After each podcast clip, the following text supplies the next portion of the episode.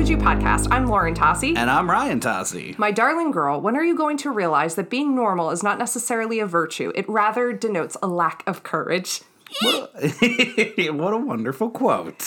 I did the thing you do. You, you stole my thing. It's the one thing I do here. I very, very, very demandingly at the end of the movie said, I'm doing the quote this week. I've got one. It's very understandable. You know, when you feel deeply about a quote, a film, Yes. you, want to be the lead on that. I have scribbled that in many a notebook. It was definitely my AIM away message, like at least once or twice. Um, I love it, and I love this movie, and I'm very excited to talk about it. And if you've clicked on the episode, you already know what we're talking about. But Ryan, I need you to take my hand. Taking it. Are you ready to get so girly with me today? Let's get all girly up in here. All right, before we get there, so if you listened to our last episode, thank you so much for checking it out. We had this incredible interview with Pipsy Pinwheel, uh, who we were introduced to as a sideshow performer, but now know the many talents that she has. Um, she is in hot demand this time of year, so we were so grateful that she was willing to take some time out uh, to geek out with us and record the episode for our podcast. So we just want to say thank you again to her. Yeah, uh, extremely great response to that episode. Uh, got a bunch of new listeners from it, so we're really, you know, excited about that. Uh, but yeah, I agree completely with you. Just very appreciative of her time uh, and a lot of fun to get to talk to her. Yes, no, I totally agree. And if you liked that episode and you pay attention to our Instagram, you may have noticed that there was a particular event this summer we were pretty obsessive about posting about, and there is a person involved with that event that may be uh, coming up in your podcast feed soon. So be on the lookout for that interview episode coming up. Extremely excited for that and perfect for this time of year. Yes, for sure. well, if you are listening to us for the first time or the thousandth time, thank you so much for clicking play today. We are two people who fell in love in a movie theater and never quite left. We started this podcast to fill gaps in our own film knowledge, which is something we're doing today for one of us. Um, but you know, Who could it be? but also, uh, you know, just so we could talk about films that we super love and now get to interview people that are super interesting and really entertaining. Um, so thank you for checking us out. Um, to set the stage for this, though, um, the film we were talking about today, which is Practical Magic, came out in 1998. So, uh, Ryan, what's the landscape of film in 98? What do you remember? What do you love? 98, we've got competing, you know, asteroid films, yeah. So uh, that's uh, Deep Impact and Armageddon. both being taken down by a giant iceberg in Titanic. Well, okay, so this is the crazy thing. And looking this up, I'm like, what was the top grossing film of 98? And it said Titanic. And I was Right, like, which that- didn't that- come out in 1998. Can I tell you, I thought about not mentioning it because of that, but I mean, it came out in what, December of 97, right? Yes, the, the first week of December. So I felt like that was okay, and plus, it's just—I mean, when you just take over the year, you when you're the biggest movie, one of the biggest films of all time, you deserve to be mentioned. Uh, but then, yeah, like I said, we got Armageddon versus Deep Impact. Who wins in your book? Uh, I know I've mentioned this on the show before, but I'm a Deep Impact guy. Yeah, so I bring this up in case we have new listeners so they know to take my opinions more seriously because the correct answer is Armageddon. It's not. it is.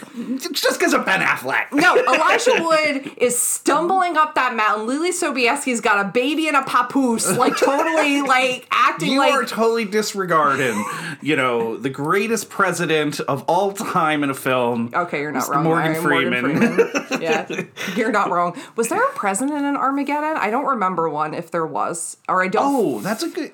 Ooh, I don't I'll have remember. to fact check myself because I don't remember. I don't think it's a name. For some reason, I feel like we visually see him, but But it's not like a major part Yeah. of the story where there's an asteroid heading towards Earth and you have to send uh, oil drillers up to the asteroid.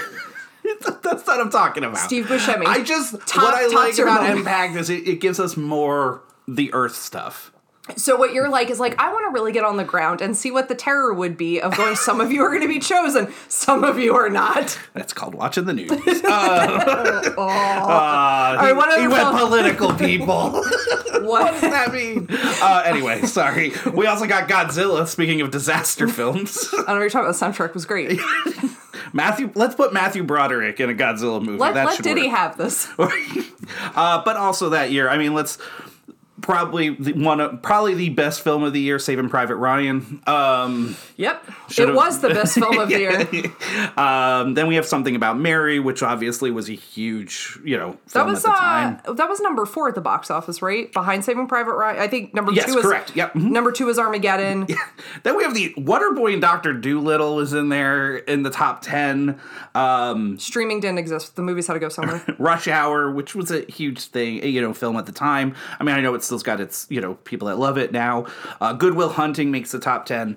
And then a couple of other ones just notable Truman Show, Hope Floats, so another Sandra Bullock, um, Blade, and uh, Halloween. You know, H2O. So, um, so like, you know, I mean, a memorable year. I don't know if it's the strongest year we've talked about on here. Did you miss any?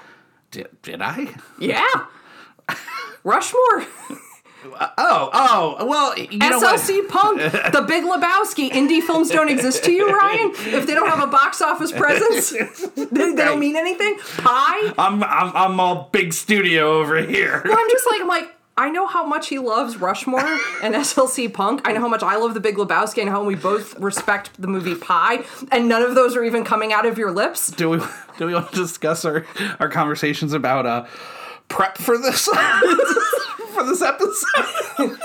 Y'all, the fall is busy and prep has been scant. And I feel like I'm I throwing didn't I heaters didn't at- throw this 1998 list together about two minutes before we turned on the mics. I know, and I'm like throwing heaters at you. Like, how do you not know, Ryan? How dare you? The important the important one to remember for today's hour long episode is number 43, Practical Magic. A great movie, right?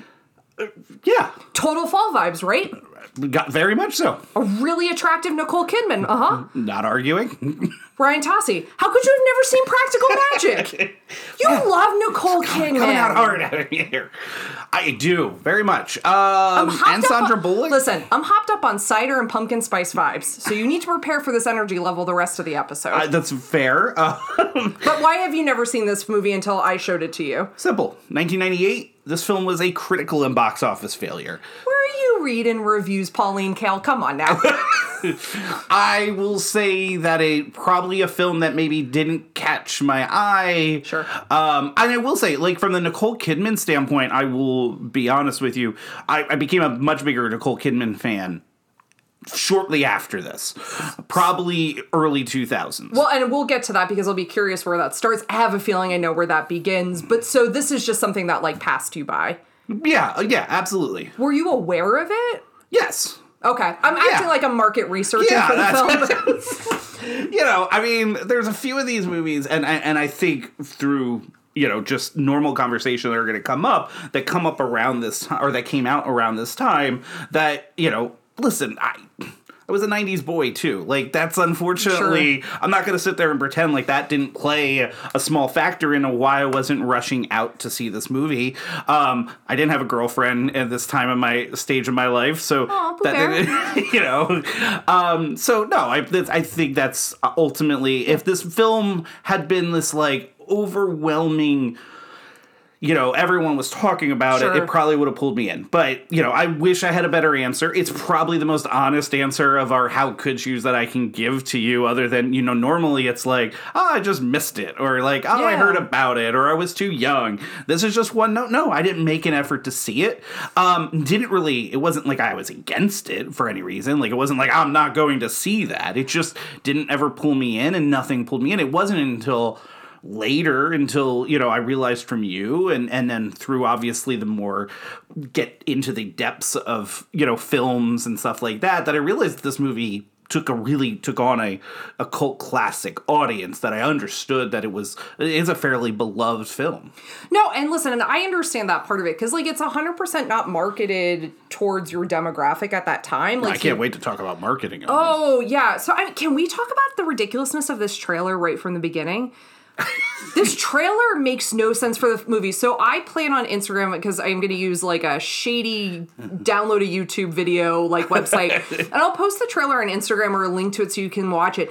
It positions it like a hijinks comedy, like the Owen sisters really get into some messes. And I'm like, this movie is about uh, tragic loss and spousal death and murder and zombies and hate. Like this is not this movie is not lighthearted in the way in which it was marketed. Like it was a knee slapping com- romantic comedy, and it's not. Yeah, the the tone is totally missed in that uh that trailer. That trailer is ridiculous and feels like such a late 90s trailer for like you said, essentially what they're trying to sell is a rom com um, to some degree, or you know, even the taglines for this movie are terrible. Uh, one is uh, for two women and a family of witches, falling in love is the trickiest spell of all. I hate that so much. or the other one was there's a little witch in every woman. oh god. so I think it's just a it speaks of a time that didn't know how to market a female centric film. Um, you know, unless it was based around listen, this film doesn't you know, pass the Bechdel test. um, mo, you know, but it does. It's not far from it. Like, it, it's definitely getting a passing grade. Like, I mean, you know, it's probably a B, maybe a C plus. Um, this is what I'll say about the film, and because I think this is without a doubt something we'll talk about throughout the throughout. Um, I hate the love story in this film. I'll be very honest. The the whole entire sequence that we'll talk about, like the the what I feel is a shoehorned in love story to follow what was very popular at the time, which is a conversation we'll have later, is like romantic comedies reigned supreme at the box office. It was something that they knew how to mark uh, towards a target female demographic in that like 18 to 24 or 24 to like 35 like range of like where they're really trying to target where they felt like that was where their profits could come from so this film being marketed as a comedy makes sense because there was a template for this but this is falls into that romantic drama, but not in that weepy way of something like The Bridges of Madison County. It's not like that. It's something in between comedy and drama. It really is like it's a spooky season movie. It's a movie about witches. Um, and it has a lot of mystical elements that lean it more towards a horror romance than towards anything that resembles a comedy or even as I'm framing as maybe potentially a drama. So I kind of get that part of it. But the crazy thing about this is is you have at the front of this, not even talking about the other cast members. It's Nicole Kidman and Sandra Bullock in the late 90s. The fact that this was a box office failure um, and has only received its like proper cult following since is kind of insane in that way because I will posit and I'll ask you this question so you became a fan of Nicole Kidman, I'm going to guess because of Moulin Rouge, right? yes? y- yes, yeah, yeah, uh, uh, yes. So that was your entrance. So you are a fan of Nicole Kidman, as I've already positioned. There's going to be, uh, yeah, there's a little bit, but yes, go ahead. but pretty much Moulin Rouge is is this like a peak Nicole Kidman performance though in Practical Magic?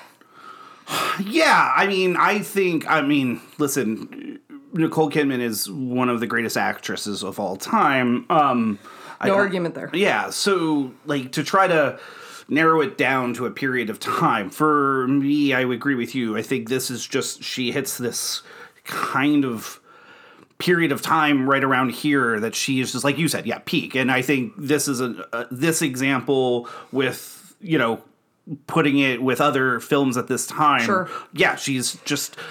You don't want to take your eyes off of her when she's on screen. Well, and it, and and it's important that you point that out because like she does this. Her next film after this is Eyes Wide Shut. Um, now, you, as you and I have talked about, she was filming them at the same time because if for if for nothing else, like if you know anything about Kubrick's filmmaking process, well.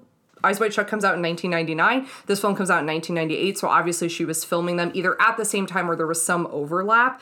Um, but so she does Eyes Wide Shut prior to Practical Magic. The things she was most well known for were films like Dead Calm, which is a personal favorite, Malice, which is a deeply messed up movie with her and Alec Baldwin. Um, if you want to really be unsettled, sure, go ahead. Um, make sure your marriage is stable though before you watch it. Uh, Far and Away, Days of Thunder, Batman Forever.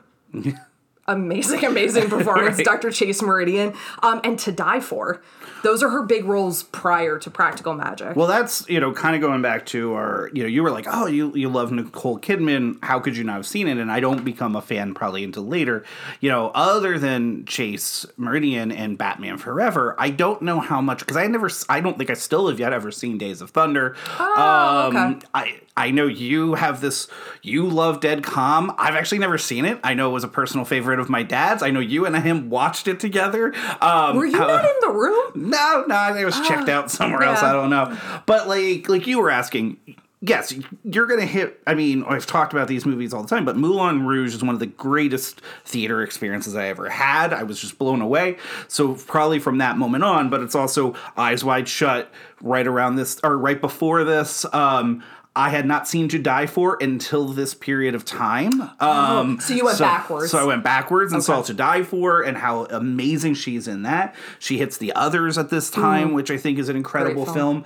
And then I'll even throw in the Robbie Williams, Nicole Kidman, um, something stupid video that she's in, which is one of my favorites and a song that's, you know, very like you and I absolutely means a lot to us and we yeah. love. Um, I even had the birthday girl poster on my wall.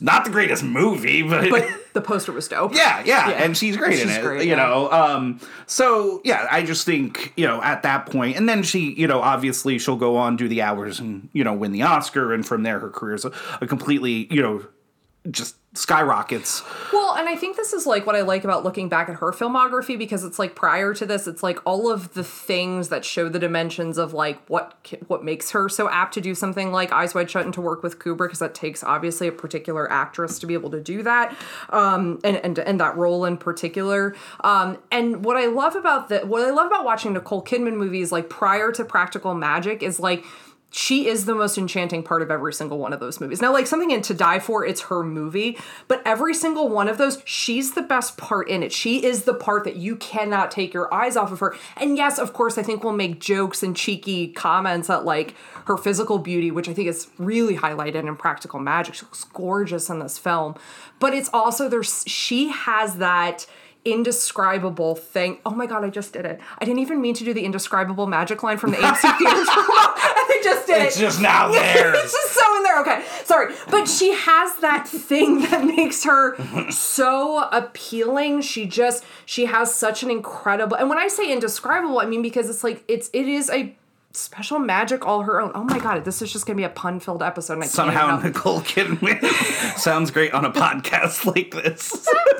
I can't. I can't. Um, okay, let's move over. We will love fest about Nicole Kidman this Yeah, whole it's episode. something but- you said though I do want to point out, and that's the thing with Nicole Kidman. And like, yes, I mean, obviously she is a beautiful actress, and and that obviously, you know, as a movie star is a hugely, you know, beneficial. Like you beneficial. can't pretend it's not. Um, however, what I love about Nicole Kidman's career is when you really look at her filmography, it doesn't kind of like she takes so many different chances and different Mm-hmm, types of roles like for an actress of, of her like like her you would have thought it, she would have got shoehorned into a certain type of film and she doesn't and that is what i think is just the best like because that just show it showcases the talent that she has No, and I think also, you know, smart decisions. I think she obviously knew what projects to pick. I think an incredible trust that she probably creates between herself and filmmakers. And she is just this amazing, amazing, like special, once in a generation kind of talent.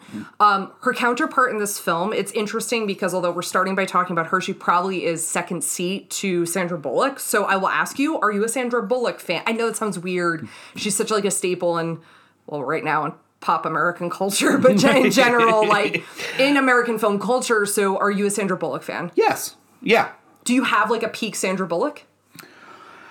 Um, see, and that's where I think I probably had this slight hesitation. The Sandra Bullock is probably somebody that um every every I don't I cannot tell you off the top of my head other than one major role um that I dislike Sandra Bullock in a role. Like Yeah. like to me she's just again one of those actresses good movie bad movie you're just happy she's in it.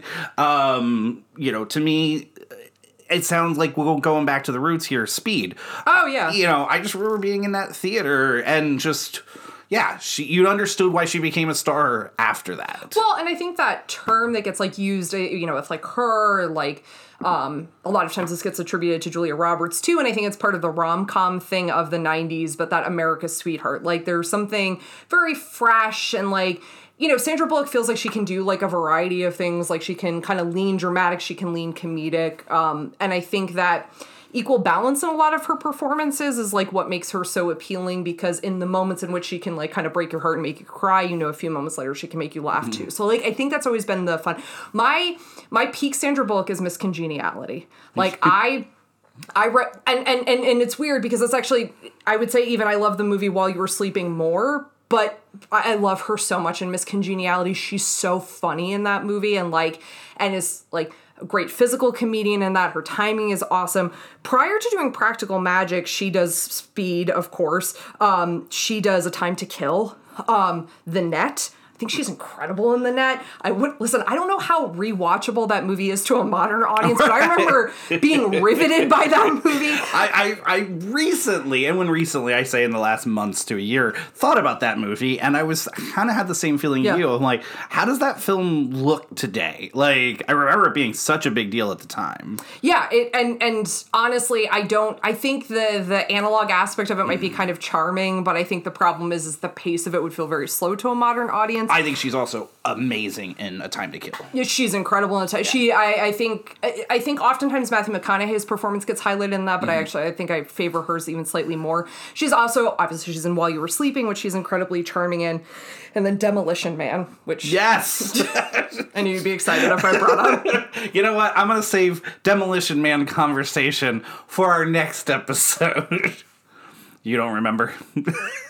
No, I don't know what our next episode is. I'll let it be. I'll, I'll let you somehow be surprised. Okay, thank you. I like being surprised when we're recording. It's nice. Not when you pull the nun card on me, though. That's bullshit. Don't do that. But The otherwise, nun card who just disappeared. Um, or did it? I want to.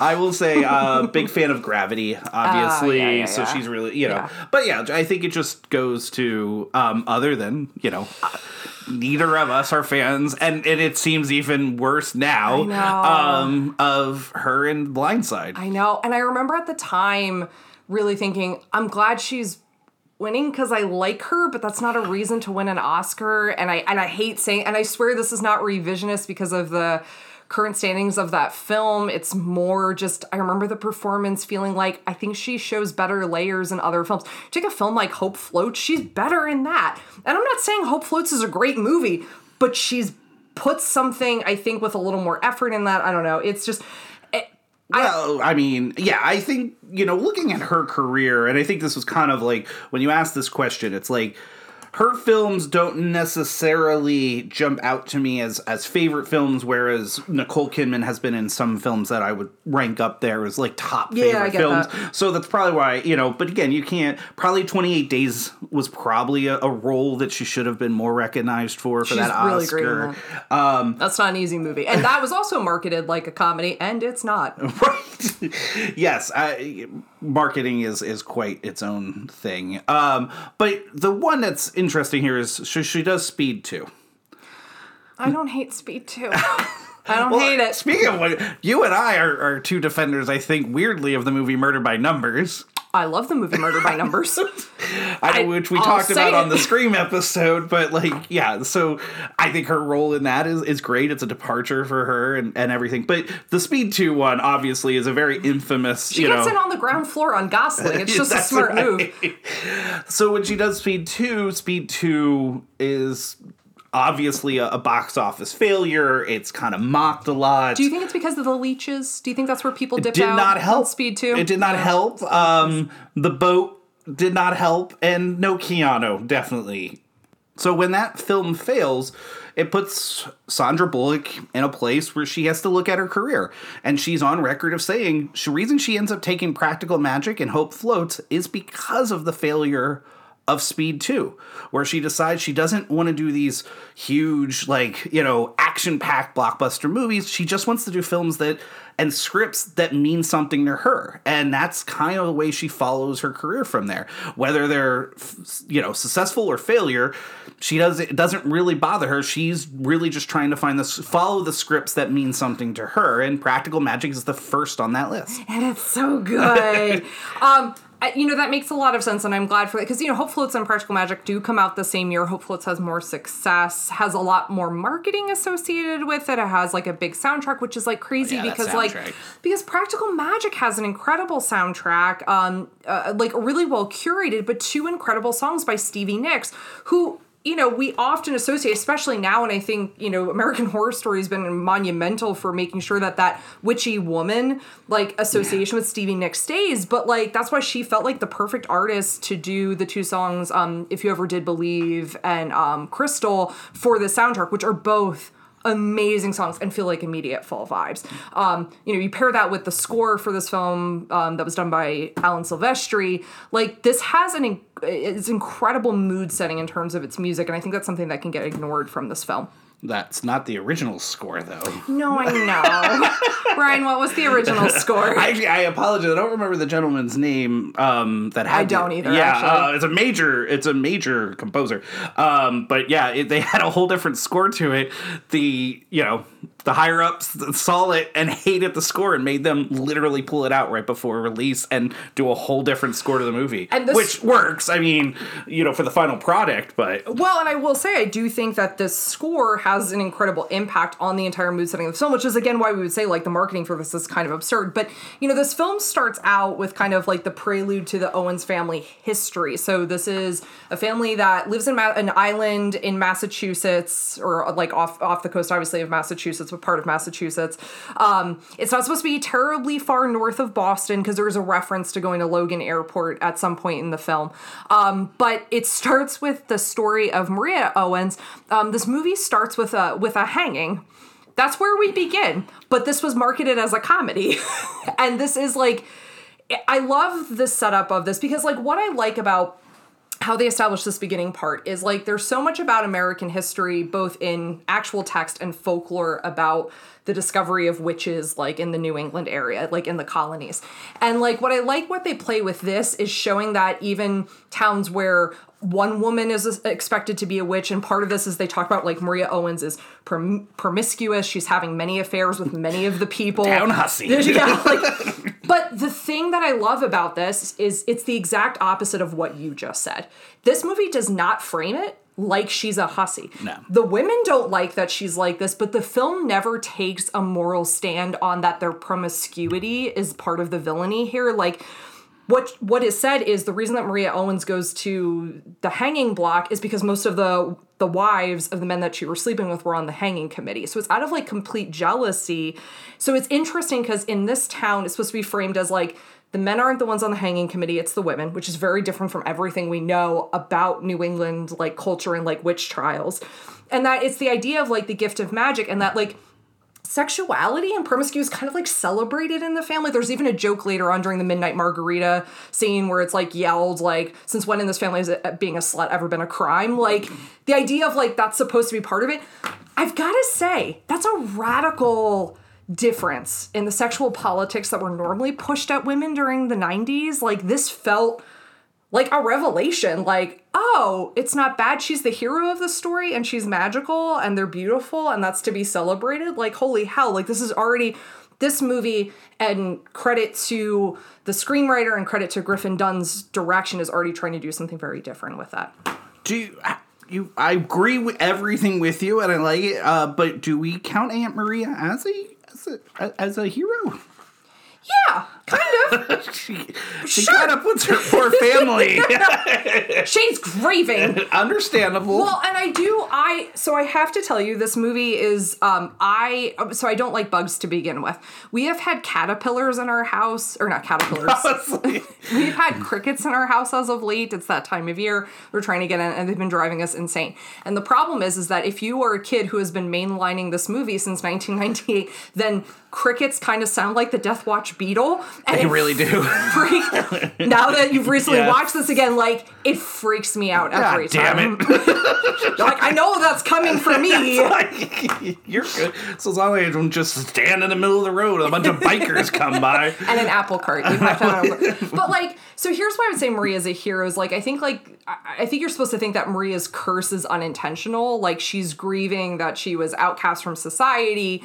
Her lover didn't want to support her. Not that we ever know who the identity is of the father, which is a very important thing because the Owens name passes down through the women, not through the men, because they all get killed. Um, so the children, and this continues in the book series as well. Like the children never take on the male name; they always take on Owens, and like They call her Aunt Maria too. She has to be the grandmother though, right? yeah, I always think that that genealogy doesn't make sense. However, I will say one of the books does explain, but there are a lot of differences between the movie okay. series and the book. So I do think it. I I do actually think it's their aunt, but that gets described somewhere else. Um, but I love this opening of it. It's very, it's weird. It's both like, it's very wondrous and magical, but what it's really is is like this is the origin story of like how Sally and Jillian or Sandra Bullock and Nicole Kidman's character, it's how their parents die because the Owens family curse is if you haven't watched this movie, is essentially that because Maria Owens um was denied partnership and kind of outcast to this island that she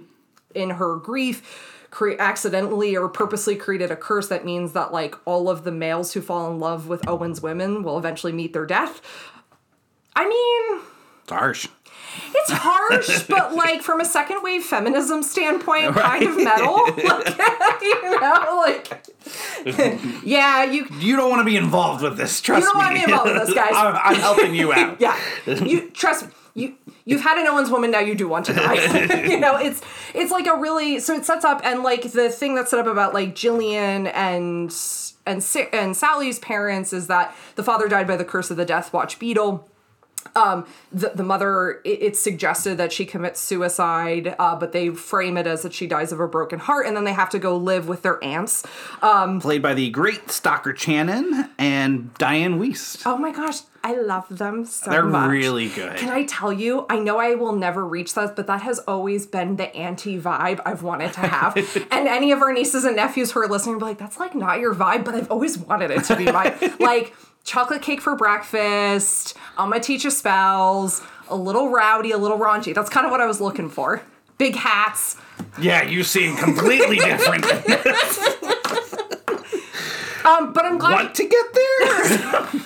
I love their performance in this. And I also will say this is like at still, I would say that golden time in which like romantic dramas and romantic comedies were still casting like really incredible actors and actresses, even in side parts, because their roles as the aunts who do not age at all throughout the film. Um, even though it spans a good well, bit that's of I was time. in in my, my my little bit of research. Um, there is a suggestion, though, right, that the the Owens women live longer, right, because of that. I Um, think you're to think that there's one of that is because of like the clothing that the aunts are wearing, and compared to the fact that they don't really age when we see them, that type of thing. Well, and I also think that's why you're supposed to think that Sally is opening that um, store with skincare. I gotcha. Yeah, yeah. That's yeah. supposed to be. I, I think they know how to preserve themselves a little bit better, and I do think there's supposed to be probably a suggestion of that they live longer. Stockard Channing and Dianne Wiest just work so amazing off of each other. They're in many ways my favorite part of the movie. I can understand that. Yeah. Um, which is if something something I will bring up and later. not just but, because my grandmother knew Stockard Channing when she was a little girl. oh, that's nice. Yeah, so Stockard Channing, that's not her actual name. Stockard is her family name. They own Stockard Shipping Company in New York City. And my grandmother worked for Stockard Shipping Company, and Stockard Channing used to like run around the office, and she knew her when she was little. Oh, that's cool. Yeah. Very cool. Yeah. Was she a big Grease fan then? My grandmother? Yeah. I was like, I assume Stockard Channing was a fan of Grease. Um, can I tell you? I like don't remember. I just remember that story. How I do you like, not know your grandmother then was a Rizzo fan? Like, I don't understand. I don't think she would have thought of Rizzo as a role model for me. I'm going to be really honest with you. I don't want to assume, but I think Gumi would have been like, that's not the path to follow. Now, Stockard Channing was not originally cast. It was supposed to be Vanessa Redgraves. Um, and then I think Vanessa Redgrave would have done a great job. Yeah, I think so too. Yeah, yeah, yeah. But you know, I, I think you can't argue with these two. Well, and I think it's because they play off of each other, and like, and I think there's there's something very, and not to be punny, but like really magical in their chemistry because it feels really deep and ancient and lived in. Like these are women who, you know, and I think you you understand immediately because at one point like Stockard Channing says like what about my poor Ethan when they're talking about like the Death Watch beetle curse and like and I think part of that is that it, you're going to understand these are also women who have experienced loss together and only Yeah. really have each other Right. and that's like kind of at the core of this text is the idea of like those bonds of like whether it's through sisterhood or aunts or daughters like the bonds of of like womanhood that are, are supposed to be something a little even more eternal than love I think that's why I still always get pissed off that there's a love story at the center of this because I'm like it's so unnecessary even as a kid I thought it was unnecessary it's it's not great for a movie that I, I will uh, you've introduced me to um I and I thoroughly do really enjoy. I think it's a great October film. It is definitely my least favorite part of the movie. Yeah. All right. So as as Sally and and and Jillian age, and we get to meet them as adults, and A Jillian. little shout out to young Sally though, played by Camilla Belle. Oh my gosh! Yeah, yeah, yeah. But um, let's move forward. Uh, but they In you time. Yeah, yeah. So Jillian's gonna run away because she hates the town that they live in because they're only know that, like the town knows they're witches and are like mean about it. I Let me like that. I like that aspect of this movie that there's not really like the town just kind of accepts that they're witches. Yeah, like they believe that they're witches. I mean, they, they're horrible to them, but Oh yeah, like but that there's no question about it. Yeah. Like everyone unequivocally believes that they have magic and can do things. They get blamed for everything that's in the, that goes wrong in the town or wrong in other people's lives, but there's also this suggestion very early in the film that a lot of the women like come to the Owens for like help, whether Yeah. that's probably with anti-aging or like scorned lovers and like you know, so you have they're really mean to birds. Um, definitely stab that pigeon and it freaks me out. But when Jillian leaves, it's because she like doesn't want to be considered an outcast and she wants to go somewhere where people don't know who she is, that don't know that she's a magical being. And I'm like, screw that, man. I want to live in a town that's like a little bit afraid of me because I'm a magical being. and then I get to sit in this lofty, gorgeous New England house and no one bothers me. This is like a great life. you can't argue with it. Have you ever done a blood oath with anyone? Just a quick side question. Sure, you know, mm-hmm. I just I'm just curious. I like you ever been in like my blood, your blood, our Yeah, blood I kind mean- of. mostly over, you know, getting a you know a case of beer or playing some video games. Sweet angel, you have never bought a case of beer and played video games. This is the falsest podcast I've ever.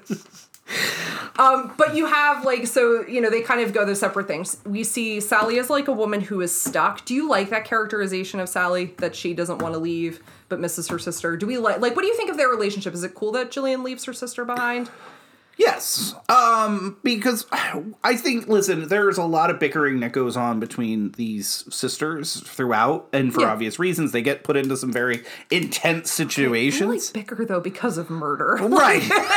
if I murder someone, I'm gonna be pretty bickery with everyone around me. but something that I think is is throughout, and again, it's a it's a huge um, you know shout out to the chemistry of the cast. Mm, yeah. Um, the fact that Sandra Bullock and Nicole Kidman didn't do more films together after this is a shame because they just work so well together, as well as they do with Dianne Wiest and Stockard Channing. Like when the four of them are on screen, it's there's just a chemistry.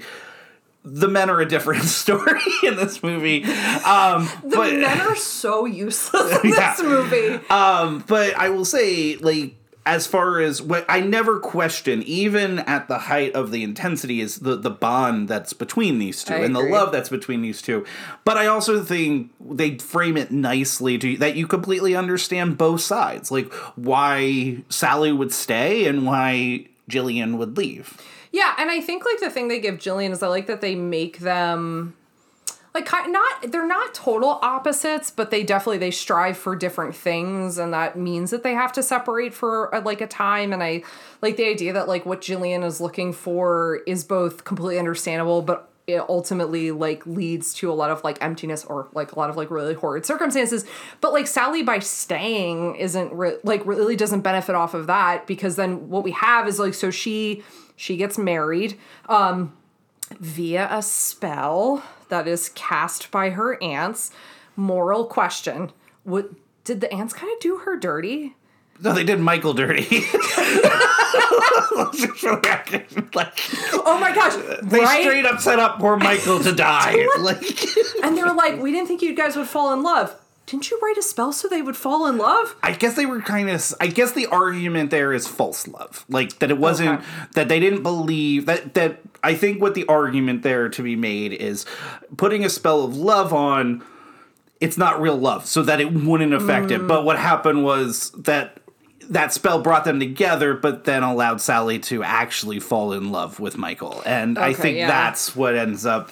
Uh, I that's how I took it anyway. Um, I've I've always felt like this. but this- yeah, the, the it's cruel. The like, did, did everybody nothing good. Well, it's one I'm like, you guys just found the one single dude in town because that's like definitely how you frame the town. Like, and he sells I, apples, I guess. I don't know really what he does. Played by Mark Ferguson of Royal Pains fame. Feuerstein, Feuerstein. Feuerstein, Mark Feuerstein. Did you write Mark Ferguson down? oh my gosh, I think you're gonna say Mark Ferguson. Feuerstein. Prep. no, I have that. You, you, yes, you're right. Oh. I'll be quiet for the rest of the episode. Oh. I like that you're gonna create your own like practical magic like mythology, like a practical magic Wikipedia, and you just fill in all this nonsense. Like his name is Mark Ferguson. as this podcast knows and our friends know. Not great with names, guys. Not great with names. Like to mess them up a lot. Um, but like I, you know, I, I think they do like a really charming like time lapse on this, even though you know where it's going. I absolutely hate the Death Beetle or Death Watch Beetle like sequence. Yeah. It's so sad. And like this is the thing I'll say in credit. So Griffin Dunne. You probably more well know him if you're listening to this. Um, if you were a fan of This Is Us, um, so this movie was directed by the older version of Uncle Nicky from This Is Us. I had no idea. I watched every season of This Is Us. I had no idea this was the same person until I was prepping for the podcast. I'm like Griffin Dunne, that name sounds familiar. But here's who I thought. I thought it sounded like the name of an author from the 90s, like, you know, that would put out like 90 books. Because I think there was like a griffin that was within that. And like, but yeah, Uncle Nicky from This Is Us. I like that you went Uncle Nicky, not American Werewolf in London, Jack. I'm going with the odds of our listenership. Shout out to Danielle who loves This Is Us and will know who I'm talking about. no, I, I literally I wrote those two down because I think yeah, by most people are going to know Yes. him from one of those two. Also, me my bummer, you know, trivia here is uh, Griffin Dunne is the brother of Dominique Dunne, who was in Poltergeist, um, who famously had been unfortunately life was cut short and murdered. Um, Oh my god, that's his sister? Yes. Oh yeah. my- we Which just is a very famous that. story in the 80s first Yeah, and and we really oh, we, yeah, we just watched just watched Poltergeist. Poltergeist. Yes. Oh my gosh, I Um, but yeah, Griffin Dunne um, doesn't really do much into directing after that. Addicted to Love, um, he did, Yeah. and it did a lot of TV shows. It looks like He but- did. He directed a lot on TV and then kind of takes a break and then like his again like his big thing lately has been This Is Us, which he's really great in. He's actually I think like one of my favorite characters that was on that show. I, I want to ask you though, quick. Um, Yeah. Mm-hmm. The death of of Michael. Did it remind you of another film? His death, I, every I, both all the times you've showed it to me now, the few times you've showed it to me, it just reminds me of Meg Ryan in City of Oh Angels. my gosh, yes, it's just a very Meg Ryan City of Angels moment, which also came out in 1998, which I did not list earlier. I apologize if that should have been on my list. Of No one should list City of Angels. it had a great song. And Iris, that's it. top five songs to Top me five of all time. Completely great, great song. Um, but that movie, garbage. Um, it's because the ending made me really sad. it's really what it comes down to. And it probably Everything fucking- feels like the movies. yeah, you please just to know your. All right, I will not sing. All right, let's get out of Bummer City, um, because and I will say that scene is very. I think it's really well directed and and it's heartbreaking. Yeah, Um, yeah, complete credit. It, and I agree with you. What's really cool about cool, uh, really great about that is it, it packs a lot of information. You're like, I really like truck murders. Right. They're cool. Why did he not move out of the street? Like he was taking you have this breath. ridiculous. All Also, the bikers come why by. did they warn him about the bikers but not the truck? Like, where was the lady on the. that lady? truck like, was just Michael, zooming. look out! Was like, oh, I already warned you about the bikers. It's somebody else's job to warn you about the truck behind you. Oh yeah. So I'm sorry, that was very but a really well on the mic. directed, uh, a really well directed scene because it is it's heartbreaking, you know, and, and and they pack a lot of information to a very short period of time, unlike what you and I do. Yeah. on this Which podcast. we extend the least amount of information as long as possible. Um, also, like pairing with this, though, you get what Julian has been up to, which is she's living what in has she been doing? some stuff. She's been going to a lot of parties where they wear denim and leather by poolside, which is a question I have about costume design. Um, a lot of bandanas, denim, leather, poolside Arizona vibes. Like I don't know what that is, but it's kind of hot, and and she's kind of dating Jimmy Angelov, who is played by Goran Visnjic. I'm not going to say Pete Goran Visnjic because I think we all know that's ER. ER. Yeah. of course. But he looks great in this movie until he turns so psycho. Yeah, I mean, he's about as evil a character as you see in a film, but Well, because and I think that's the thing is is like he starts out super charming and then there's like, you know, so when uh Nicole Kidman has to travel by dream or well actually I'll ask you this. So, you know, so Sally's husband dies. Um, she goes to live with the aunts, kind of repeating what happened to her as a child. Um, she's very against her kids doing magic. She sees magic as like, you know, part and parcel why her husband has died.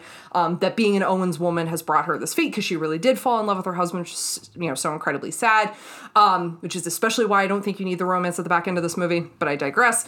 Um, she asked them to bring Michael back, but they're like, he'll come back as something like super dark and unnatural. Um, Goran Visnjic, like when we see him, or Jimmy Angelov, when we first meet him, like he's it's super sensuous. It's you know, it's like super dreamy vibes. It's got that great song, and then like when Sally needs to go visit Jillian, whether it's post funeral, there's a lot of like ambiguity of like how much they've seen each other during this time, if they've seen each other during this time. Um, she drugs him with uh, belladonna, um, but he's kind of like charming and goofy. Like there is no sense that he's like malicious yet. Like the only thing we get is Jillian like telling Sally, "Oh, he's so intense." But there's nothing like in that first part that lets you know how bad this is gonna get and how quickly. Um, so I'll ask you, the scene where Jillian is driving to Sally, do you think that's actually happening or do you think she's astral projecting herself to visit Sally? oh, I I will take it. I took it as literal. Okay, I have always taken it as literal Yeah. too. I have seen things despite the you know background scenery also um being very dreamlike. uh, like a peak Joni Mitchell moment. Yeah. Like she's singing a case of you, as she like drives across the desert. It's like really awesome and it's a Great, yeah, it's a- yeah. I love that scene. So that might be like honestly one of just my like in terms of like just really simple moments in the movie. That's like one of my favorite. And when I say simple, I mean like it could be forgettable, but Nicole Kidman makes it so charming and like I love that she goes to visit her. I, I will, won't until you just brought that up. I would have never watched it in that way. I get it because she kind of just shows up and disappears pretty quickly. Yeah. Um, but to me, I, the driving in the car scene to me doesn't really, you know, shout astral Astral projection. astral projection to me. Um, Ryan, what does shout astral projection to you? I'm just curious. For another podcast. Um, but we get that great sequence, and like you talked earlier about the bonds. I love, I love them. Like just lying in bed together. I love them being silly together. Like you Yeah, know, it's that family moment. You know somebody's hurting. You're just, you know, driving all night to get to them. I, I think it works much better than.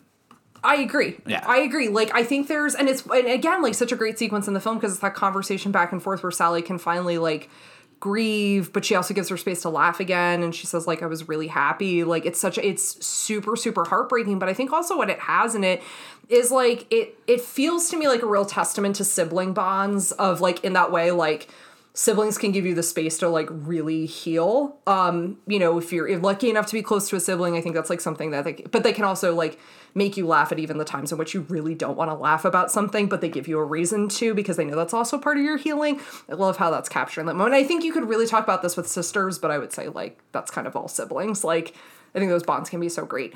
Um but she leaves and like you know sally tries to start coming back to life but then we have this and you know this is where it turns into a horror movie. Like it's been a pretty charming, if not tragic, like romantic drama set in a sleepy New England town, and then all of a sudden, uh, Jimmy Angelov hits a very different gear. What do you make of the sequence where like Sally has to go and save her? Well, I, I mean, I think the sequence of events that we get from you know the Michael's death to this moment is like kind of goes against everything we just talked about with how the marketing was, right? Like this just shows how dark this film gets, and and dark doesn't have to necessarily mean completely you know void of any type of light. It just means you know everything, and I you know I think you know it's there is a moment later on where you have to try to keep reminding yourself like they did murder this guy like Is it murder? but i think it's no i think it's self-defense I, I think it's two women trying to do what they can to to get out of a horrible situation um, and i think again this kind of goes back to your question with with you know Jillian coming to see Sally and now Sally going to her. I think it just works both ways. They both know when the other one needs the other one and they're willing to go and do everything they can to get to them. Well, and I think it's like very sweet because like the whole sequence of this is like That's sibling bond, right? Yeah. there. Oh no, hundred percent. But then like we go from this like very like heartfelt conversation we're having about the bonds between siblings to like um some really like batshit intense stuff where It's intense. Jillian yeah. has been kidnapped and is being driven around and hidden in hotels and she's being abused and then you find out very quickly that Jimmy is a kind of malicious that i that is not just intense but I mean he's psychotic. Um you know he takes them both essentially hostage like threatens and says you have to drive. You really do get the impending sense like this he plans to murder both of them. Yeah, it's If- hard to see an end game to that other than that. and I think there's a lot of other things implied too. Well, there is there if I I don't know if this is and I'll let you speak to this to some degree. There are some implications throughout this that they use with a very soft hand that I don't know if it's like you know, are you kind of not doing a disservice to it by by just kind of putting the thought there Sure. and not really addressing it or is that more the proper way to do it of going you kind of make your own mind of how evil this individual Well, is uh, here's the thing. I think you know he lays hands on women. I think obviously we find out later that he's a serial murderer. Obviously, that's something we find out as the film goes on. Uh, it's referenced later because the detective he's wanted in the case of another murder. i gotcha Um, so that's why. just totally uh, that. Jesus, you didn't. Well, and you're like, I don't know, is something being implied? Like, yeah, he's thought to Right, have right, murdered right. other women. Like, and I think like there. Listen, he has that really demented line. He says like, I'm really into sisters right now. And look, I think you can take that one way, and I think there's a really uh, like obviously a pretty dark way Yeah, to take no it. way is Like, good. no way is good. Um, no, I not from jimmy anyway here's the thing in a film of this variety where magic is at stake and i do not think that their stakes are to i think because they're not dwelling in that space long enough i think this is a fine way to handle it. I don't want to play morality p- police on how you deal with uh, you know cases of domestic violence um, in this film but i think what they're trying to do is show like look he is like um, he's a maximum evil. I think it's to serve the magic that later comes um, to express like why essentially this goes so wrong for them and like why he has you know eventually ends up possessing Julian like um but I think it's meant to be allegorical of like any kind of domestic violence and I think that's why they're kind of coy with how deep that goes. I think it's meant to be suggestive probably like and I hate to say this so it doesn't weigh down the film because like Yeah. how much how much fun are you having with this if you get into the nitty gritty of his crimes? Like, I don't know that you're, you don't look at this as like a, oh, it's spooky season, let me turn this on because it's lighthearted and fun. Like, no, now all of a sudden it becomes something different. And look, this is a film where we've talked about like, is intensely tragic. Um, so yeah, I think there's a lot implied here. You know, the exchange that's happening, like he's gonna brand her, like he's lighting up a ring to brand her. There is, I mean, he's strangling her in the back seat. So they give him belladonna, which has been referenced earlier in the film. He ends up dying. Um, they drive his body back to Massachusetts. I think we're supposed to be, we're not in Arizona. I think we're in Florida where she goes and to pick Jillian up, if I remember correctly, because she flies to Florida. that would make sense i just Yeah. i don't know i like remember seeing the hotels like it seems like those Yeah, kind of if uh, I remember florida correctly. type hotels And if you're listening, you're like, that's not where they are. Um, I, Right. my bad. Um, but so there, she drive, you know, so she flies to Florida. She picks them up, and they like drive back up to Boston. And then like what they realize along the way is like they could potentially bring him back to life via this spell. Um, I love how truly demented they do the entire let's bring Jimmy back to life sequence with such intense comedy. But the most unhinged moment of this film, and I'm going to say the most unhinged moment in a in a 1998 film, and and you can try it. DM me if you think you have something more unhinged than this.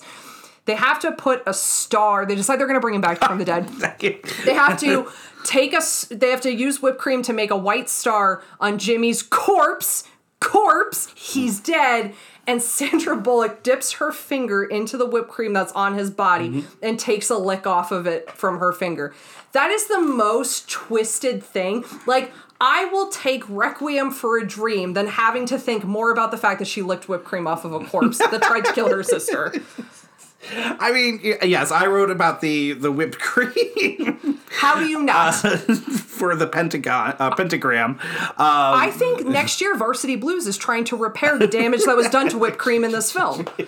Um, I and again, I, I had the note of do we gloss over a little bit the fact that they murdered Jimmy twice in a matter of about Yeah, five minutes of the film? Self defense. I mean, he comes back as something dark, but I mean, like he pops back to life no, to they, murder they, her. don't have a choice. I He- agree. she- he's like strangling her. He's like, I want you to be my wife. And I'm like, this is twisted. And like the weird thing is, is like, and I will say, like, again, a nice balance of it's pretty comedic while they're doing this because like how else do you handle this? Like, if you keep this really dark, this movie gets way down. I mean, like, she's a parent. Jillian, like, is a woman out of choices. Like, this guy had kidnapped her and was abusing her, and now, you know, they have to bring his corpse back to life so they don't both get the chair, which is Yeah. talked about because, like, they're, you know, you have that great moment where Jillian is like praying and is like, "I'll be good, I'll have babies," and like, and S- Sally's like, "I have babies, like, Right. I did the right things, and this is still where I ended up." No, I think you're right because I think there is. It's never let go of the. You know, they know they had to do what they did. They know that it's an awful human being. Um, but it's like that that fear of what did we do and what are the consequences going to be. It, it's pretty much cast a shadow over the rest of the film. Yeah, and and like you know, so they you know they have to then bury him in the backyard. They make a decision not to tell the aunts what happened. Ryan Tassi, smart decision, bad decision, Terrible decision. the worst decision. Right? Yeah. you got to think like I don't want to cast aspersions on the aunts, but I think they probably have dealt with this before, and I think they would have known what to do. Exactly. They're idiots. Why do They've think- hid bodies before. We oh. know it. Yes. Oh yeah, like because like you know you got listen. The murder's justified both times. Jimmy quite literally wakes up and chooses violence. You know, like I think they explain this, and the answer like, "This is what we're gonna do. This is how you get rid of a body. Burying him in the garden." Stupid decision. You're in a seaside town. That thing's gonna rise up. Yeah, no, I agree. I do, and I love, and I think it speaks to two things, right? I think one, I love the line, and I don't remember the exact wording of it, but when they say it to Sally, of essentially like, you can't denounce witchcraft and then try to dip your turn, toe into it. you can't it. turn your nose up at witchcraft, and then you like I forget. Yes, it's Yeah. something very close to that. and, But to do- and then I think also the other thing is when they do decide to leave, and I don't want to skip over a major scene, but when they do decide to leave, uh, I think they know that things are going to work out. So, like to me, I feel like like yeah, they would have handled the shit. Like, I disagree. I think they're like, oh, you know, you're not gonna tell us? Okay, deal with the consequences. Bye. I would agree with you if they took the the kids, but they're not leaving Kylie and the sister. Uh, Those aunts don't have kids. Those of us who are childless, we don't care for children. We leave them Everyone behind. listen. And Lauren and Ryan will never get to babysit ever again. Lauren's doing the George Costanza out of any situation. Damn Skippy. Over. Um, just I do do want to say Skippy? What is wrong with me? The reason why I did uh, Kylie uh, again another shout out to uh, young Evan Rachel Wood. I know she's so good in that. She's really good in it. Because she's got to go in really great scenes. She goes toes with Sandra Bullock in a way that I think is Mm-hmm. really great. That shows like her prowess as an actress. And I also think like because one of the really cool things I do is I like that they kind of invert like because you know Kylie and Antonia look like Jillian and Sally, and it's that idea of like these pairing of sisters keeps getting repeated through the generations. And but I like that they're the inverse that she looks more like like Jillian but has more Sally's traits and I think Antonia is supposed to be the same way. I just think it's like a cool inversion that they did. Um but after this so the aunts are very excited to like have Jillian back. Her nieces are very excited to see her. Um, and then you get like kind of life in the town and you get a lot of bitterness with Sally because you know she's not she's not living the the normal life that she wanted. She said I had normal. It's pretty it tells you something really um deeply messed up about the politic of the town that when she had a husband, she was deemed as normal and then as soon as she he dies she's no longer accepted because she writes to Jillian no more taunts no more curses and now we're like right back to that same pattern of like her being othered in the town because her husband died which is like really messed up. But this also gives us a really incredible scene of phone tree day. Right? I, I love I, you know again you know we discuss a lot about not having children so we've never i've never had to be part of a pta you have probably seen it in various different ways but um like just the the scandal that jillian has tattoos. It's just great because what I love what you get about them like sitting in the classroom is just like this reminder to the audience of like these two women are most themselves when they're with each other. Like this mm. is and like you can tell it's like Sally's embarrassed, but she's like not really embarrassed Right, because she yes. knows her sister's like Yes. super cool.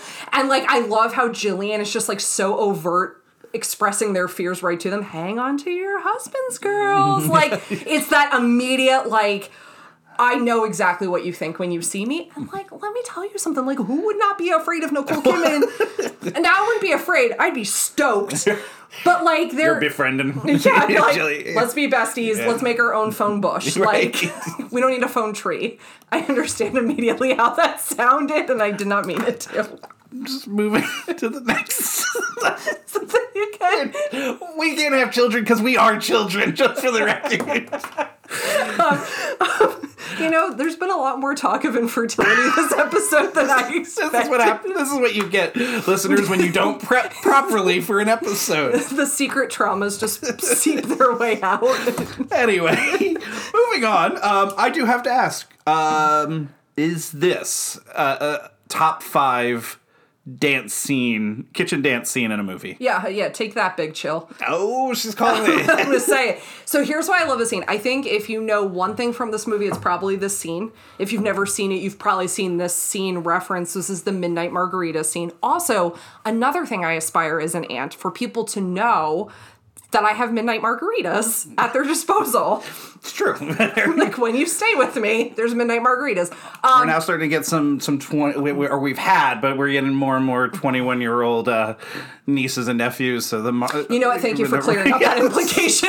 you know, and I want to say something. I know we made some jokes about George Costanza, but I will say, and, and you know, perhaps somebody will argue me, but I'm going to say, I you will go to bat for any single niece or nephew or anyone that you care They're so about. cute and lovely. I love them. Um, so this so you have this great midnight margarita sequence, um, which has again uh, this is a, again credit to Griffin Dunne's direction. You have this amazing dance sequence. It's so cute. It's so fun. It's like who doesn't want to be in that kitchen, like dancing around with them? Like that is like this such this fun and free moment. But man, when it turns, it's vicious. Um, you know, the center of that turn is, you know, they we we come to find out is the I guess like everlasting bottle of tequila um, that was on the front porch. Um, you start to find out that it's the same brand that like Jimmy was drinking in the car the night he that he died, and it was the thing that was spiked with the belladonna. Um, and they've been making margaritas from that tequila. Um, and you start to see this slowly happen where you think it's like, oh, they're just drunk and being playful, and maybe the play has gotten a little harsh because they're talking about how Yeah, Jillian's promiscuous and Sally like was a real prude and like and you get all of these great exchanges back and forth where these four actresses are just showing how incredible each of them individually are and how well they play off of each other. I mean, it's like a tour de force, like female empowerment acting moment. Like it's so cool. And rumor is is that they were actually drinking on set because That is the uh, rumor. Nicole Kidman brought a really cheap bottle of tequila that they were just drinking all night doing this. scene. Which honestly, I'm so glad she did. I will say, if you ever want to say, there is a very to like enhance like the understanding of the bond that came from this film. There's this really sweet moment where um, Sandra Bullock was a presenter at the Oscars, and and she's on the red carpet and she's getting interviewed, and Nicole Kidman comes up behind her, and what you find out is that Nicole Kidman will always find Sandra Bullock whenever she's on the red carpet, and it happened to be that the interviewee didn't it was just like oh two incredible actresses and then they just started talking about practical magic of great. like she's like she's my sister like like and, and so i think those bonds apparently have really like sustained like throughout the years and they feel very like and i can imagine like if i was you know share a bottle of tequila with someone all night to film a scene like it's it's gonna kind of bond you up but i love this moment and then it turns you know because jimmy Put lime in the coconut, though. Two major films Reservoir Dogs and this. it's better in this Oh. take it tarantino Wow. Well Whatchamacallit's probably the more memorable song from Reservoir Dogs. well that's it, 100% Stuck in the middle with you. So. but this is just i love this scene and then but then this like is like kind of the last mark of things being pretty normal because after this um you know we have detective gary hallett shows up uh jimmy is making his presence more and more known his there's frogs there's roses the toes are coming out of the ground. Um kylie sees a ghostly presence of him the next morning in the garden. You know they have so um, the aunts protected them with hanging ropes so it's the rope that their aunt was hung with.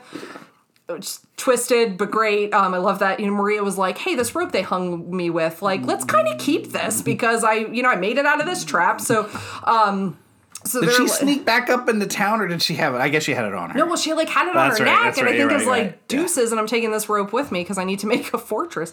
Um, also, I love that she's like seven months pregnant and building a house on the island at the beginning of the movie. D- separate conversation. Women can do anything. Um, but you know- Witchy woman. which which ah lots of ah um but like there's you know so you have now the presence of gary hallett i will be very honest with you I, so i love this movie through and through the second gary shows up i i think some of the air goes out of the film and i love aidan quinn but i just hate this love story Aidan Quinn, I mean, yeah, I don't. Here's the thing. I find Aidan Quinn's portrayal in this movie, and some of it's the writing, and some of it's his portrayal, is a little creepy, a little inappropriate, and definitely unprofessional. Um, okay so it's hard to get completely behind the love story portion of it. No, and and I will say part of so the whole the thing here is is that so Sally at the beginning casts a spell when she's a young person because she doesn't want to fall in love because her mom died of a broken heart, so she's like screw this. Um and so she creates this like spell for the this who her perfect guy is and and then you know all of a sudden we find out slowly that gary fits all these things he has one green eye one blue eye he can ride a horse backwards he can make flip pancakes in the air Oh, he's got the badge, right? The star. the star is his favorite symbol. Um, he's marvelously kind. Yada yada yada. The problem is, is like he's inappropriate from jump. Now, do any of us blame him? Like a hundred percent, no. Like this is Sandra Bullock is like this incredibly enchanting figure, but he shows up to the house because he suspects them already.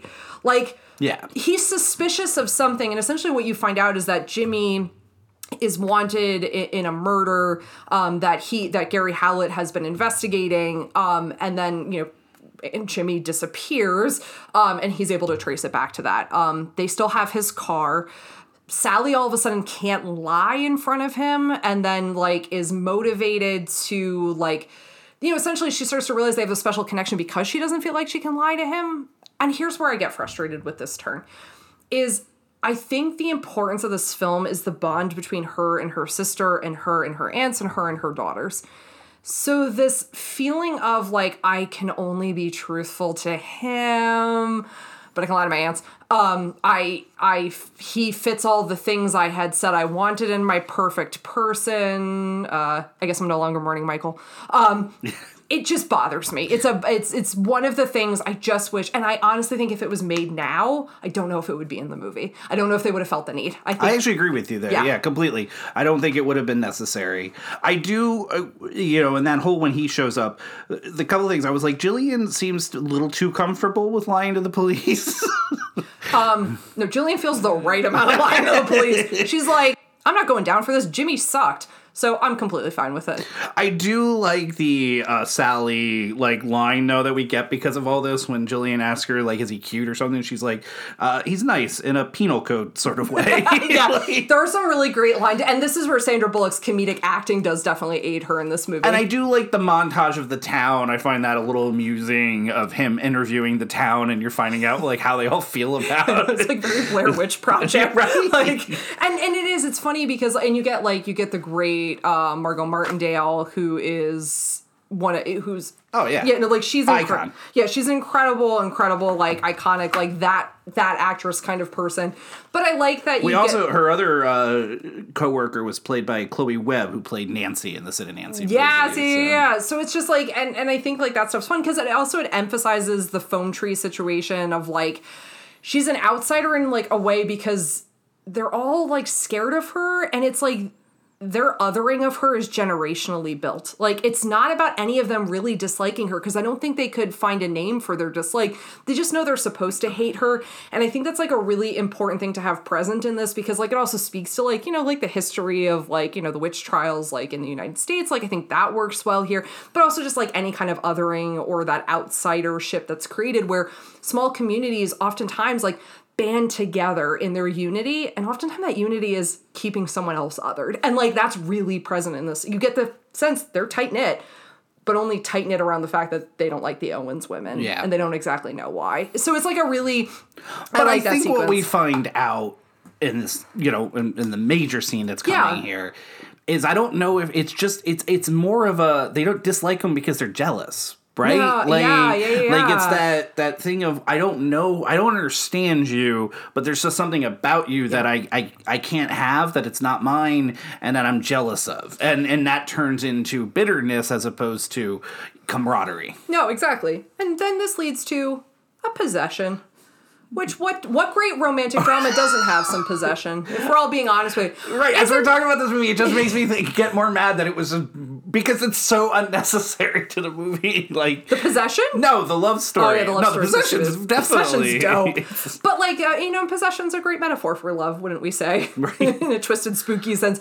But I Family love, familiar love, right? Who of us have not had somebody, you know, that we love so much that feels like you don't seem like yourself, but I'm gonna still love you and get you through this. but like so you do you get this great what you realize is that like you know jimmy's like malevolent spirit via the spell that they cast to bring him back to life and then murdered him again um you know he has possessed jillian. Um there's i think a lot done there with like and again if you wanted to see jillian's story as an allegory for you know domestic abuse and domestic violence like i think there would be like rich things to look at there. I think what's also being worked through here is like you know jillian wanted to be kind of taken over by love and i think her intention for that is like shown in like the worst kind of ways because what she wasn't looking for was partnership she was looking for a kind of love that would consume her and that's what happens. Sally was looking for a kind of love that was impossible and i almost think is that maybe a justification of why the sheriff or sorry not the sheriff the detective being her partner feels like so like kind of odd and strange and tacked on because that's kind of what she's like she was looking for something to be delivered to her but like hmm. the possession of Jillian is twisted. Yeah. it's sickening. Like it's really violent. The her nieces see it and have to witness like that kind of violence um and then essentially what you have is like Sally realizing the only way they're going to be able to do this is like if she brings forth the women of the town to band together. And what you find is not PTA only is a coven. PTA is a cut. Guys, this is the How Could You podcast with some behind the scenes guerrilla style reporting. All PTAs are actually witches coven. Okay, back to our episode. Um but like I think like what you have there is like this idea of like that that kind of that sense of like female community or some sort of coalition amongst women like in the face of this of violence is something that should be celebrated and supported. I don't think it always happens. Um I think we always desire for it to happen, but I think like this is a moment where it does. And when they arrive at the house, they're not only like willing, they're giddy. Um even the cruelest among the mothers it, it says like you know I've wanted to see the inside of your house since I was a little girl and it's like man, you must have been really fascinated by this person that you just chose to hate. And like and I think what an interesting lesson there of like how thin that line can be. Yeah. How thin that membrane is between hate and fascination, but also it's like so terrifying too because you realize now, like, you know, by the end of the film, they've chosen something different, but, you know, they create this coven and circle and they all decide to do witchcraft together. I would have kicked the lady out that showed up with the dustbuster. Though, come on. like, actually ridiculous. Nobody needs your jokes, lady. Yeah, like guess what? It's not cute. This woman's possessed. Brenda, go off. Like it's just it was so it is, and it's and I know it's so played for last. I'm like, come on, you have a broom. That it's a nice, you know, it's a nice blend that, that Griffin Dunne does there of this really kind of like, you know, coming together moment. It's it's light, it's it's fun, but at the same token, we're moving into like the serious climax of the film. Like it's a, it's a really nice juxtaposition, it, very quickly. Well, and then you have like when they're in the circle, like they're doing the the chant. And you get the one woman who's just like, "Are we supposed to say this?" And I'm like. There's always that one person in the group that doesn't know what's going on, and that's her. Like, she's like, yes, you are. Do you not see them chanting in unison? Yes, you're supposed to. Um, but it's interesting because the chanting gets violent. Um, there's almost like, and I wonder if that's supposed to be like a playoff of like they're all a little too excited to do this and not understanding. And it's ultimately like Sally and Jillian's like sibling bond and love that is the thing that frees them. It's the repetition of that, you know, blood oath that Ryan has apparently never done um, with anyone. You know that that is enacted. Check back here. next episode. We'll Yeah. see. Maybe I can change that. I actually want now a weekly update, right. like uh, uh, yes or no. Have you done a blood oath since we last recorded? Please uh, direct message us on Instagram if you'd like to have a blood. A blood oath. Actually, like, please don't. but you have like it, this great thing where it's like you realize it's about like that sisterly bond, and then something is repaired through that, like because you have a shot of Maria seemingly being freed. You you are to think that the curse has been lifted because like the real like you know kind of the real magic was like their bonds and their sisterhood was the thing that would like release them from all this pain which again like i think like further emphasizes why you don't need that love story of detective hallett coming back um you know to be sally's partner because i think it's like well no that kind of unfortunately what it does i think it like undoes the message of like no it was really them that would be able to not that they don't deserve partners but like that the that is really the core of this is Yeah. like that bond um but I do like I do like the you know Margaret Mandel going all right ladies let's clean house it's so camp but it's so great Oh no, no. I think a different actress doing it, it doesn't work. But it would've been so annoying. She just, yeah, she's just so great. great so you're like, gravel. oh yeah, yeah. Um, you know, and then you have like so the kind of the, so the closing of the film is you know Detective Hallett eventually comes back. Boo. um, you know, Sally asked Jillian like, "What would you do?" And she was like, "Well, what wouldn't I do for love?" Like you know, and you get the sense that Jillian still wants that, and and there's probably an ache that comes with that. But now with the curse broken, hopefully it's like Well, she can find it. Yeah, yeah, completely. Um, and then you have on Halloween night, they're gonna all jump off the house, and people are gonna watch. Happy ending. I, so I, here's the thing. I'm going to say this because I actually really enjoy the final scene. Um, I think it, the way that it's, you know, it's something we you talked earlier about with the driving and the background scenery and like some of the thing. I I was trying to figure out at times is is some of the background in bad or intentionally mystical. I think it's supposed to be intentionally mystical. Yeah, okay. Yeah. Um, but this scene, I actually really like the scene, but I do have to ask, why does everyone now love them? Like, it's just like. like the town who, like. Men bad. Uh, right. I mean, Women's good. um, no, they I- find out they're actual witches. They float off the house, and I'm pretty sure they now know that they murdered someone, and they're just like, "All right, you're cool." but can I tell you, like, but the thing they said they all hated about them was that they were witches, but now they're super confirmed witches, and now you like it. No, they're all like hot for them. That's all that's going on here. They don't know what to do with it. It's a Puritan town, man. They're Visually, though, I do. I do really like this scene. I think it's I a do cool way to end it. I Do think it's really beautiful. Yeah, Yeah, I- and I like that it's all of them doing it together, and I think it's sweet. And I like that it's like the town just come together. Um, that house that uh, Barbra Streisand thought it was a real house and tried to buy. actually one of the great stories of this. So this this house um, was built like just the framework of it. Yes. You know, essentially they couldn't actually. So they created it for the movie. It was torn down right after. But yeah, Barbra Streisand had loved it so much she called uh, the the distributor and wanted to buy the house after she saw this movie. I will be very honest. It is if I was making a top five film houses that I'd want to live in, I think it would sit at number two. you and Barbra Streisand Yeah, could live there together. Yeah, yeah, yeah. No, I don't want to live in Barbra Streisand, but nothing, nothing against her. I just like my space. I was like, whoa, shots fired at Barbra Streisand. I would want to like neighbors. Neighbors. yeah, I gotcha. Yeah. I don't know if I can. I, like, I'm, I don't know if I'm a great roommate. I'm. Uh, I Lauren Zilla every morning. I throw stuff all over the place. I like my snacks myself. I don't know if I'm a great roomie. All right. Barbra Streisand's like, I wasn't gonna call Lauren. I know what your problem is. Um, but you know, so this is we referenced this earlier. Well, actually, I'll ask you this: Do you like this movie as much as I like this movie? Please tell me you love this movie. Listen, I'm not going to like this movie as much as you like It's impossible movie. for you to love It's this movie as much as I impossible for me to, you know, and plus there's just such, you know, we talk endlessly about nostalgia and this. You have an, an, an, a nostalgia vibe to it that Oh. I'll never catch up to. Um, I mean, I saw it in theaters, and then I have watched it at least once or twice a year every year since. yeah. So, and I've seen it now twice. Yeah. so, but I will say, I, I genuinely really, you, you wanted to do this episode. Yes. Um, obviously, you know, wanted to do this with you because it's something that's important to you, but I really just loved sitting back and watching it. I think it's a very enjoyable movie. Um, and I really, like I said, the, the biggest thing I take from it is the chemistry of these actors, actresses, and how good it is. And I think it's just a really enjoyable October film.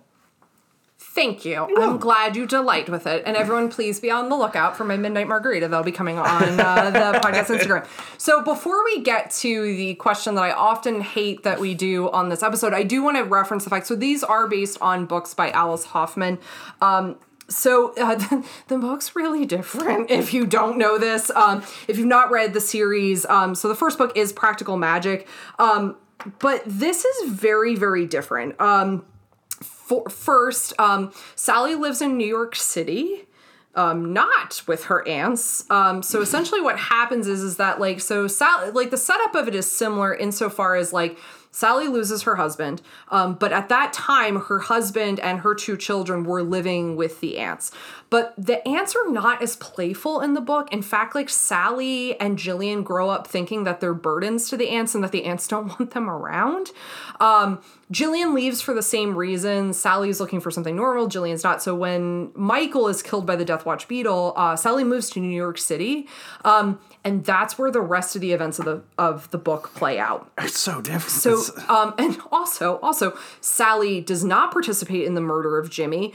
Um, in the in the book version or the original text, um, so Jillian has killed Jimmy um, because he was abusive. Um, Jimmy is wanted uh, for the as a suspect in the murder of three college students and a drug deal that went wrong, where he sold them poison under the guise of that he was selling them drugs. Um, and then I he hits I believe it's that he hits Jillian and then so Jillian out of self-defense murders him um then goes to Sally cuz she doesn't know what to do. Um and then that part of it is pretty similar with the detective Hallett coming in.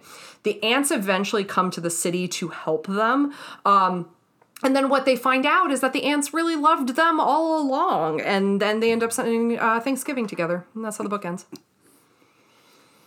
All right. so like the Jimmy thing, this Jimmy's is haunting them. They have to get rid of the haunting. The aunts help. Uh, Detective Hallett's uh, like still falls in love with Sally, and they still get together by the end of the book. Um, but this is all framed a lot differently. Like there's more time since Michael has died because Antonia and Kylie are 13 and 16 uh, when they like when Jillian comes back. Jillian's Jillian's been gone for a while. The husband's been dead for a little while. Um, so it's just it's a very very different version. But it ends with them all having Thanksgiving dinner together. So not a Halloween movie. No, not a It's Halloween movie. Thanksgiving- No, it's it's a Thanksgiving, Thanksgiving book. um, the other in the series, so Rules of Magic is a prequel about the Owens family. It sets up the story of how like Jet and Fanny like come to live in the house. Um, there's Magic Lesson, which is the origin story of Maria Owens, and then the most recent is called Book of Magic, and it takes the stories of Maria, Jet, or no, it's, I think it's, it's Maria. No, it is. It's Maria, Jet, and Kylie. So the eldest daughter of Sally. Across generations, it's like they try and save their spouses from dying, and like we know how it ends up for obviously Maria and Jet, but we don't know how it ends up for Kylie. Um, because I think the assumption is that the Death Watch beetle curse is not broken in the original book.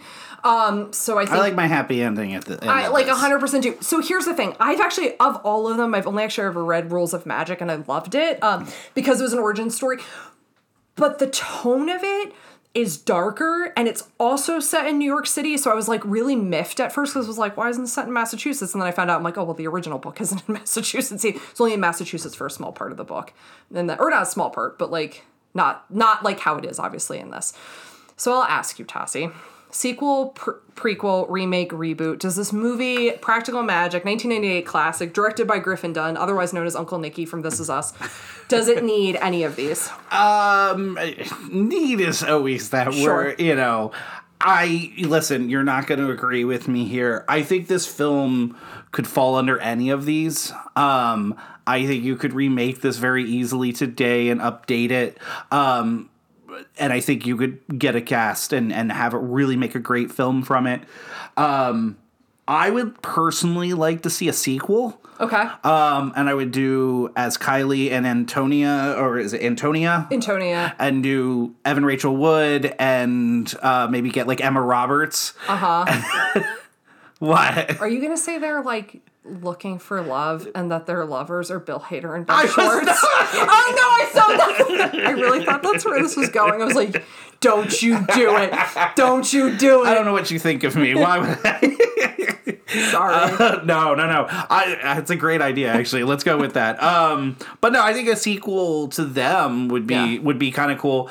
I would have also argued that maybe a prequel could be done, but my understanding is HBO Max at some point has signed on to do that. Now It's- I know that was prior to HBO Max dropping. I've not heard any updates on that since, so I don't know if that's still in the works or not. Last time I saw it was still in the works. It's going to be based off of the book Rules of Magic, so it's going Which to will be on the the aunts, right? Yeah, so it's going to be about the aunts when they're younger. Um, which honestly, that story is actually pretty great. Uh, also twisted, um, but it's pretty great. So I'm not, you know, that. prequels.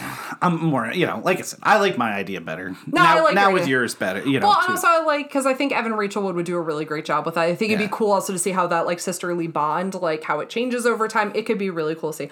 I am like so excited we did this. I hope people enjoyed this. I hope you also in this spooky season find practical magic to be a required text like I do.